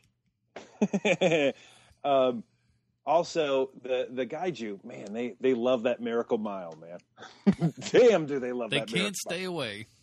protect the miracle mile says says uh, the black james bond over and over again protect the miracle mile Guest I- of I- the Oprah Winfrey Show you stayed mean- at the beautiful. You mean Stacker Pentecost? that's right stacker pentecost That's that's one thing that stood out to me. This whole movie is like how weird the names are for all, all the main characters, Like- yeah like Raleigh Becket, yeah Yancy Becket, Mako Mori. like it, it's just I it don't just know. sounds like uh, somebody halfway in a sneeze. well yeah. it feels it feels like it feels like the writers probably went through a baby book and went oh that's an interesting name we'll put that name with this crazy sounding last name Well, There's I a lot- almost want to think. I almost want to think that it like maybe they're all character names from crazy shit in the '60s and '70s that Del Toro saw, and I have Oh. no clue. Like like actual kaiju films or other monster movies that I've never seen. Is anyone maybe named it- Kenny? maybe it's Is anyone Um, named Kenny in this? The kid was always named Kenny in all those movies. I don't think so. They- Yeah, I don't don't remember think so. seeing. They're all either. names from Gamera characters. Oh man, I hope that's right. I hope that's right. That would be so awesome. It's just like, oh, I'm gonna like Gamera stuff. There would have been awesome if there was a Gamera shout out in this thing somehow. I'm sure there is. There's, probably one be, hidden right? that we didn't see, and we're all like 3D. And I, I'm I'm not a. I've watched those movies, but I watched them when I was a, a small child, so I, I you know, I, they're so unwatchable as an adult, except for to have something on in the background or Mystery Science Theater's making fun of it. I, you know, I haven't seen any of that, and I'm also not a huge video game fan.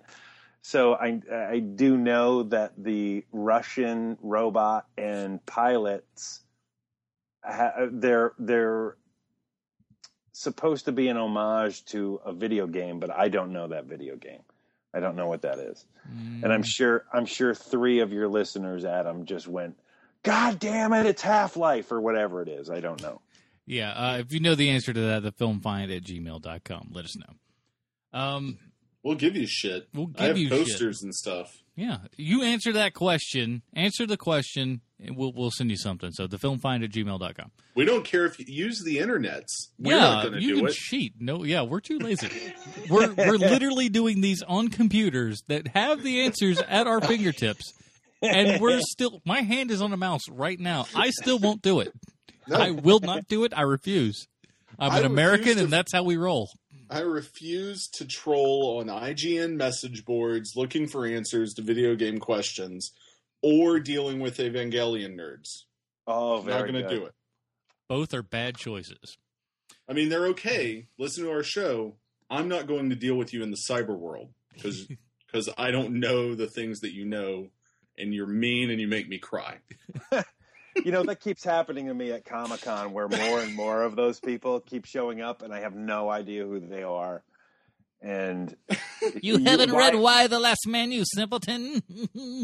Well, well, well, first of all, Adam, uh, you you make that you you make that that that funny voice, but that funny voice is basically who we are. I mean, we're. I don't. I don't understand your your evangelical or whatever the fuck it's called. I don't know what this manga is. I have Mhm. no clue.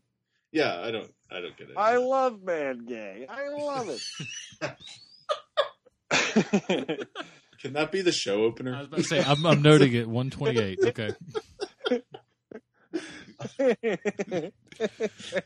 All right. Um, Go ahead. what what else do we have spoilerized for this? I mean, the the, the sad fact is, uh, doing a show like we're doing, um, and this being the movie that it is, there ain't that much to spoil. Not particularly. Um, I don't think. I mean, there are like the ins and outs of who dies when, right. but I think every everybody who's ever seen this, like you know, of course it's going to be the guy who's recommissioned into service and given the like antiquated non-digital robot that's going to take out this threat. We gave You know, over of to course- of course Galactica in the version of a robot. Or or when the when the handshake happens between between Australian Iceman and Charlie Hunnam, where you're like, oh well, that dude's dead now. Uh, they've reconciled. He's dead. He's very dead. Yeah, you're right. We're You're good. We're good. Uh oh. yeah. Um, but to me, to me, I, and I don't know, I don't even know if this is a spoiler or not, but to me, the biggest plot hole in the movie is the mental handshake that you have to do, right? I was just about to talk about that. With Yeah. the tryouts, what the fuck are they doing? Does that make any sense to anybody else? Like, I understand the- they're they're fighting and like I guess they're anticipating. mo- I don't know. I, that I like think, yeah, I think really what the, communicate yeah, I me. think that's what it is, right? Like It is that, yeah. I, I, that's what I took it as. like the compatibility of being able to read what the other one is going to do like like if your fighting style or ability is similar Right. you're I- more in tune uh, yeah, I, that's what I took it as anyway. i mean it's not explicit but that's kind of what made sense to me at least and maybe we're wrong maybe we should tweet like del toro about it and see And c- can we all agree that this is like one of the most uh, low profile jobs for Clifton Collins Jr. ever? Oh man, we haven't even talked about Clifton Collins Jr. I, a- anything that guy's in, I immediately have to watch what that guy's doing because he secretly eats scenery w- with whatever movie he's in, and I mean that, and I mean that in the best way possible. I love him and everything he's done, even the shitty movies that he's done. like Mindhunters Crank Two, he's you know I love the Crank movies so much. he, he is so he is so great in Crank 2, and that movie sucks. That's an awful movie, but he's Own it on so good in it. He's so he's so good in it, and he's good in this too. Oh, everyone's going to be the biggest badass in the world. I'm going to wear a bow tie. awesome, awesome. and it's like really slicked back hair and everything yeah and everything, and I got a pompadour, and I look like a fucking. It's like, yeah. He to me, he's like the Christopher Guest of dramatic acting because Christopher Guest just gets totally lost in whatever role he's going to do, and so does Clifton Collins Jr. Man, that guy needs to be in everything because you're never going to know he's in it. yeah It's like, oh, what is he doing? Oh, wait, how are you? A, how are you like a Mexican drug lord or whatever? Now it's ah, like, so good, out of so nowhere. good, so good. But to get back to the mental handshake, right? So here's my here's the biggest plot hole. Now, you are in each other's brains when you're in the robot, right? The fight you're fighting with the robot. Why do you have to talk? that's a good point. so that we it's it's that's one of those things Just it's the a film thing we have we have to know as an audience what these Yeah. things are called Yeah, you're right. You're right. I mean, about like it logically within the within the movie world, right? Like, why in the hell would they do this? But and I you're right and it, i guess it's one of those things also where you have to concede something because you can't have giant robots fighting giant monsters and it's in the future and blah blah blah blah blah blah blah oh and also they can talk to each other yeah, mentally yeah I, I get that i get that I mean, I I don't know. I mean, you're right, but I Right. didn't mind it. No, no, but and again, it's a little little nitpick to a, a, a spectacular movie. My little nitpick has to do with with the Russian robot. Mhm. Um, I didn't get to see it kick enough ass. Agreed. Like, I, like, like it it leaves that fight pretty quickly once it's introduced into it. Mhm. Um, and and uh, well, that's all fine and good. I really just wanted to see that thing keep kicking ass. I mean, it was Yeah. a lot of fun. Like it, it to me, that was the coolest one. You know, it was like this first generation uh, robot that they had built, and like it was just all like complete steampunk kind of thing. so Um, neat, man. and, so like- cool looking. yeah, so cool looking, and it just it just had these massive fists that it was like wallowing away on these monsters with, and uh, I just thought it was the coolest design, and that was my biggest like, like flaw with the film. Like, the flaw I found in the film was just like there wasn't enough of this one badass robot. More Russian robot. like I've thought about even like getting the get, getting the video game just to be able to fight shit as that robot. That is um because because as we all know, video game tie-ins to uh, movies always great. The- I'm sure it sucks, but that's what I mean.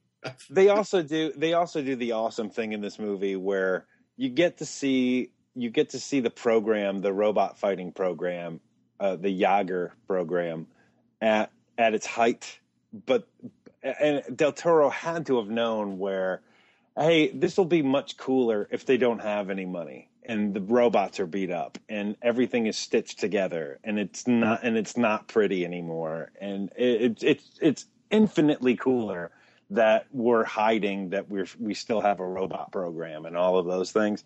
God, I thought that was such a nice touch. Yeah, I'm with you. I think that's cool. Yeah, And it, it also it also serves a very necessary story function of like upping the stakes of everything as well.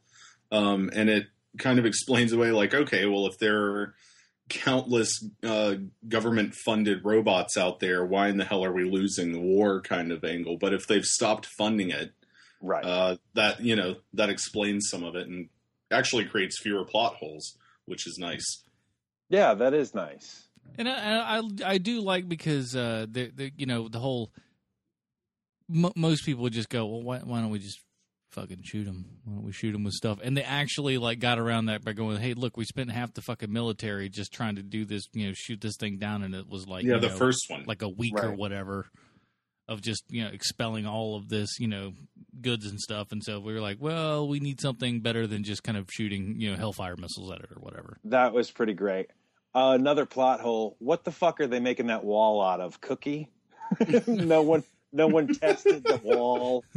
The wall is our biggest, brightest plan, and the, the that monster went through Yeah, that thing. ten the president sits down later and just goes look on You know? reflection paper mache might not have been the best of choice for materials Well, did they did they say like in that news report too that it broke through in in a matter of hours? yeah but it's like like the footage that they show is like it just Seconds. powers train wrecks right through that thing. that was Like, fast motion video That matt you don't you didn't hear them say that was time lapse video yeah, it, it it it didn't even stop. It just kept walking. If the monster could speak it's like butter I, I think I think that this summer uh, with this movie and World War Z might be the summer of shittiest wall construction. like you're not keeping anything out with these walls you've got. so do But you think the- we're uh, gonna ask them to make another wall after those this are my I don't those even are my plot holes. That's it. Those are my nits, man. I, I have no other nits. Gotta Those- say, that's my two highly bits. Enjoyable. All right. So I guess that's it. A- a- Anything else? No, I man, this movie's awesome.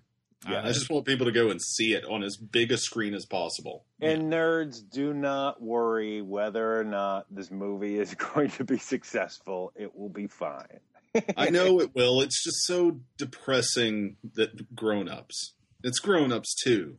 Right. And and That's but that's the only thing. If it were just not making money, I wouldn't care. But you- it's not making money because grown-ups too. Do you think that Grown Ups Two is going to make a lot of money this week? It's not, and and no one is ever going to talk about Grown Ups Two ever again, ever. No, and here's the thing: it does have a good chance because, I mean, like this weekend we have you know Red Two, which Red was okay, but I mean I don't know that anybody was shouting for a sequel for that. Well, the, hold on, I got to stop you right there, dude, Yeah. because old people watching other old people kick ass, you have a built-in audience with that because there's not a ton of there's not a ton of movies where the old guys kick ass. That doesn't happen a lot. It's the reason why um, Space Cowboys did so well, and it always surprised me. Why aren't they making more action movies geared towards older people who would want to see these movies in the first place? Yeah. Well, I, I will say this about Red 2. Um, uh, Cully Hamner, who co created um, Red uh, with Warren Ellis, um, uh, was involved somewhat in the making of this film. And he was at the premiere the other day and he said that it was more fun than the first movie. The first, I really And- enjoyed the first movie actually. I and did I think, and I, I did too, and I think that that's encouraging coming from someone who Actually worked normally in the these well and, and in these situations right normally you have the person that is working on the comic talk shit the about Alan Moore, if you will. about the movie. Um even if it's not alan moore right like it's it's pretty rare that somebody comes out and says okay well i was involved in creating the first like comic that this was based on. And then they come along and they do a sequel that has almost nothing to do with the comic but i enjoyed it more than the first adaptation Hmm. uh, and, and I think that's interesting. Um, Yeah. and, and and you know I'm looking forward to it. I I liked Red a lot. I mean I own it on Blu-ray. Um, it, it, I think it's a lot of fun, so I, I will go see it. And I'm not sixty. That might be that. All right. So uh, all right. So let's let's uh, let's take a little break here, and then we're gonna uh, come back, wrap up the show, talk about what we uh, will probably, hopefully, be doing next week. And uh, I don't know. Maybe Red's one of those. Maybe it's not. I don't know. You're gonna have to stick around and find out. All right, everybody. We're gonna take a quick break. We'll be right back. One, two, three, four.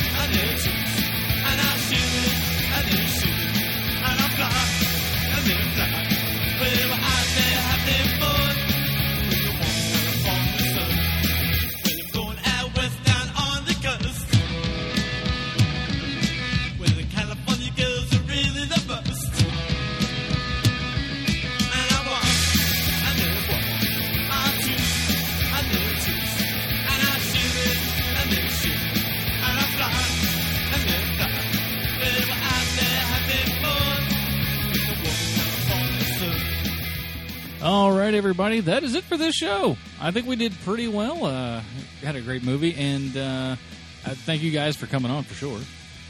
Yeah, No, thanks, thanks for for- having me again. Yeah, thanks for having me. It's it's good to finally be on a show with you, Matt. Yeah, same here, Sean. It was a lot of fun. All right, so next week, uh, like we said before, we have uh, Red coming out. We also have uh, The Conjuring, the new James Wan flick, and I'm uh, I'm, I'm really hoping. I like like I said uh, on a couple episodes ago, I really really enjoyed that trailer. So I hope that they can kind of uh, keep that vibe up going with the actual fli film. Uh, t- t- t- oh, what else do we have? Oh, my thing is just R.I.P.D. is the next big one. Also a comic book movie. So we have two big comic book movies out that no one really knows are comic book movies. So I think that's kind of fun. Mm-hmm. But uh, R.I.P.D. So we're not going to do Turbo. you know what? we giggle. I kind of like the trailer for Turbo. I think that I don't know movie's- that. I don't know that I go that rush out movie and see might it. topple. That might topple Despicable Me. I, I, I, It's- you know, It's getting really good reviews, also. sixty three percent on Rotten Tomatoes right No, now. I, look, man. I was just saying, out of all of our choices, we're not going to do Turbo. Probably not. Okay. I mean, I'm not going to do it just because I refuse to see anime. Like, I still haven't seen Monsters U, only So because I know that there are uh, there are still tons of fucking kids going to that movie. Yeah. And I still want to see And- and- Despicable Me too as well. I mean, I, I really Also haven't seen that one, yet. So. I put those things off for weeks. Like they're in the like smallest theater in the multiplex before I get to them. Not not usually Uh-huh. a bad move. Uh, so yes, we got that. We got R.I.P.D., which uh, I, I it could be good. It might, who knows? Might be the next uh, Men in Black. Perhaps. I mean, you certainly get that vibe with uh, with the movie. I, I I think. Oh man, you want to talk about uh, about movies where you have to shut off your brain, um, uh, and it's with summer movies most of the time, right? Not for me. I'm older than you guys. I'm guessing. '97 is when Men in Black came out, right? The 1st one. Mhm. That is the that is the year I stopped watching summer movies, and I stopped watching them after I had seen Jurassic Park Two: The Lost World, followed by Batman and Robin. I think. I could see that wanting to make someone. Yeah, I, I, I could see how that would do that to you. I was out, and and everyone kept talking about how great Men in Black was, and Contact is a really good movie. These are all movies that came out that same summer, and I was like, I'm done. I don't care anymore. I, I'm I'm going to watch my little my little art faggy movies that I like to watch. I'm going to watch that until the end of days, and I'm not going to watch any more summer blockbusters. And then I finally saw Men in Black on, uh, I'm guessing probably VHS at the time and That's I was okay. so blown away by it. I was like, ah, let's okay, let's give let's give Contact a try. Then also, so you know, you can have these movies where you you check your brain at the door, and it's I think that's ridiculous. Basically, you're talking about lowered expectations, right? That's what that's what it is. It's it's what you're really saying is you're not expecting anything from this movie. And when you go into Men in Black, the first Men in Black, and you don't expect anything, then wow, that was actually really fun. Mhm. And Yeah. that's that's what check your brain at the door means to me. Um, because I know we were supposed to talk about that originally, and I basically said nothing. No, I mean that totally works, and I I 100% agree. And uh, perhaps we'll be checking our brains at the uh, door this weekend. Which, uh, and like I said, we we haven't figured out which one we're going to do, but uh, watch the Facebook fan page, and let's mention that while we're at it, uh, go to the Facebook fan page, just uh, facebook.com slash the film find uh, or and follow us on twitter and everything like that and you can find all of those links at thefilmfind.com email us at thefilmfind at gmail.com there you can find the links to everything that we do and uh, uh, so before we get going uh, let's go with uh, find sean where can we find more of your work on the internet this week sir Well, I have a uh, column at Charlotte Magazine called Famous Adjacent that I put out something new every two weeks. You can find it at charlottemagazine.com. And I'm also on Facebook and I'm on Twitter at Turbo Sweet. And I have a sketch comedy group at, ro- or at robotjohnson.com or robotjohnson.com. matt where can we find more of your work sir Uh, so I'm always updating. I haven't gotten there in a, in a, about a week now, um, but I've got some stuff coming up soon for the splitscreen.wordpress.com. Um, and aside from that, you can uh, check out the Film Find News, uh, also, which I haven't done this week yet because I've just been really You lazy. gave us a big honestly. thirty minute one the other day, and I thought that was pretty darn good. So I, I and uh, you and Austin, I fucking, I, I congratulate you guys and thank you so much for uh, kind of filling in in this whole uh, moving fiasco that's going on. Yeah, So yeah, yeah. Well, so it was it was fun to do that. Um, so uh, if anyone is local to Atlanta, I will also be going to see um, 100 Bloody Acres at the Plaza Theater this Friday at 9:45 p.m. Um, which is just a quirky horror film comedy about uh, two guys with fertilizer business who use corpses as in their fertilizer mix and run out of car crash victims and need to um, need to start killing people. Oh, that's super clever. That what a neat awesome. idea. what a neat idea. So, so uh, yeah, so I'm going to go see that Friday. If anybody wants to come and say hi, I'm the fat guy with a beard. There you go. As opposed to the other fat guys with That's beards. what I say. It could be. Are you? Are you Matt Smith? Go away. I mean- Uh, there, there are pictures of me online. You can find them. Just don't type in Matt Smith into Google. You get nothing but fucking Doctor Who gay porn. nice. I, I, I I imagine that you had a very Michael Bolton from Office Space moment when Matt Smith became the the Matt Smith of Doctor Who. God damn it! no, it was actually like a blessing because I, I used to be very volatile on Facebook, and it was right when I was trying to clean up my image. So Ah. people were unable to find me, uh, honestly, um, and it was a it was kind of a blessing. Um, I I enjoy my online anonymity. You can't find me for pages and pages if you search Google. Oh, very good. Well, if you search me on Google, you find the number one spot because there are no other uh, Adam Portresses out there. Very few Portresses all around. But so, uh, yeah, you can follow me. Portray. you can follow me on Twitter at Adam Portress, and you can always follow the show at The Film Find on Twitter. And uh, like I said, it's thefilmfind.com. And uh, just go ahead, please email us, do anything like that, and uh, fo- follow us on Facebook. That's that's all the fuck you need to really do. Do that, and uh, go review us on iTunes. We have shit to give away. Email us to things. If you have any, if we interact with you in some way, shape, or form, by God, we will give you something because that's that's Tell us where those names on Pacific Rim are from. yeah, yeah. Find it. Find find us the answer there, uh, nerds. Lovely, lovely nerd people. All right, everybody. That is it for this episode of the Film Find for Sean Keenan, Matt Smith. I'm Adam Portress. We'll see you next time, guys.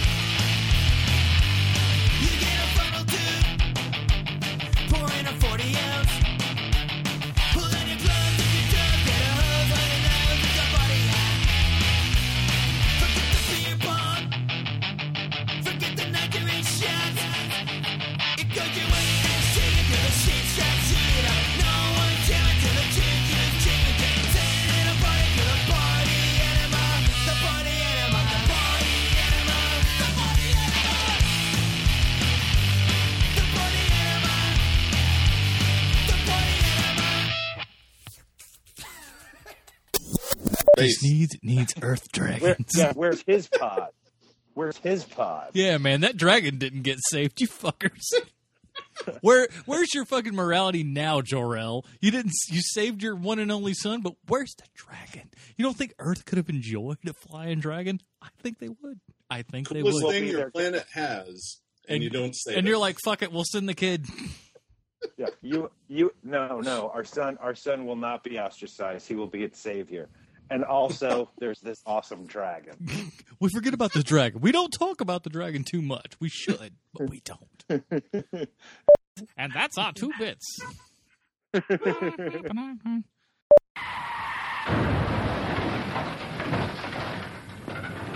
Oh my god! Someone help! Help! Oh my God! I'm sorry. I didn't see you. Oh, come on, come on, go, go, go get an ambulance, please. Aren't you Sylvester Stallone? Yes, yes, yes. yes. Come on, come on, come on, sir. Are you all right? Uh, uh, what happened? Oh, well, you, oh, you're all right, sir. Now, everything's going to be fine, fine. I saw a white light and I felt this inner peace. Huh? I thought I was going to heaven. But then that guy from that horrible movie Rhinestone showed up. What? It's Sly Stallone. He's trying to help us. Look, you'll be fine. You're just a little shaken up, okay? Ah, great. I don't know which is worse, being in this accident or being helped by the star of Judge Dredd. Don't move. There's an ambulance coming, please. Thank you so much. You're very kind. Oh, it's okay. Uh, he's not that kind. Did you see Cobra? Uh, you know, that movie actually got very screwed up in the uh, editing. And we- Oh, what's wrong? What's wrong? What's wrong? I just remembered staying alive. Oh, hey, come on. Listen, he's trying to be nice. Uh, yeah, okay, fine. How are you doing, madam? My arm hurts. Oh, really? Can you move your fingers? Oh, God, Paradise Alley sucks. I'm sorry. I didn't mean to say that. Ah, well, don't be sorry. The guy stole two hours of your life. Oh, come on. That's enough. I'm trying to help you. Ah, I'm getting, I'm getting dizzy from the blood Oh, loss. okay, let, let- let me just put the pressure on there. That's right. You're gonna be okay. You're gonna be okay. I'm bleeding pretty badly Oh, here. everything's gonna be fine. I'm here for you. Let me ask you something. Hmm? What were you thinking when you made over the top? What? Over the top. I mean, you had to arm wrestle a guy for the custody of your son, for God's sake. Just save your energy. I mean, did you actually get that script and go around telling people, hey, this is a good one? Oh, come on, just drop it, please. No, no, you're right. You know, it was an excellent movie. Now that I think about it, after all, you know, it does combine the emotional drama of a of a custody child hearing with uh, arm wrestling. That's enough. Whoa, hey, hey, remember that movie Kramer versus Yes. Kramer? Mhm. Yeah, that was about child custody too. Yeah. Yeah, but it it wasn't that good. It was I don't know, it was missing something. You know, I, yeah, what was it missing? I can't. Oh, wait, I know, arm wrestling. Shut up! Hey, hey, what the hell are you doing? You're punching car accident victims. No, no, no, you don't understand. He was bad mouthing my films. The man is injured and he happens to think Tango and Cash is jackass, so you hit him? He didn't mention Tango and Cash, okay? Somebody just tell my husband. Uh, I think this guy's dying. all right, everyone clear. I'm losing him. stop, stop, stop, or my mom will shoot. Stop. What, what did he say? I, I couldn't hear him. Did you hear him? Yeah. What, what did he say? Stop my own shoe suck. Wait, wait, wait. Everyone, shh, shh. What did he say? He said, stop or my mom shoot. Sucked! It's okay. Listen, you've comforted my husband in the last minutes of his life. That's a noble thing. Don't let stop or my mom will shoot by that Okay. experience. All right. Wait, wait, wait, everyone. He, he's holding on to something. It's, it's a videotape. It's, it's Rambo. I guess he liked your work after all. Really? It really means a lot to me. Oh wait, wait. Actually, no. It's a, it's a porn film. It's Rambone. It's Rambone. All right, let's clear out, everyone. Nothing to see. You want this? Yeah, you can have that. Let's, let's move it out.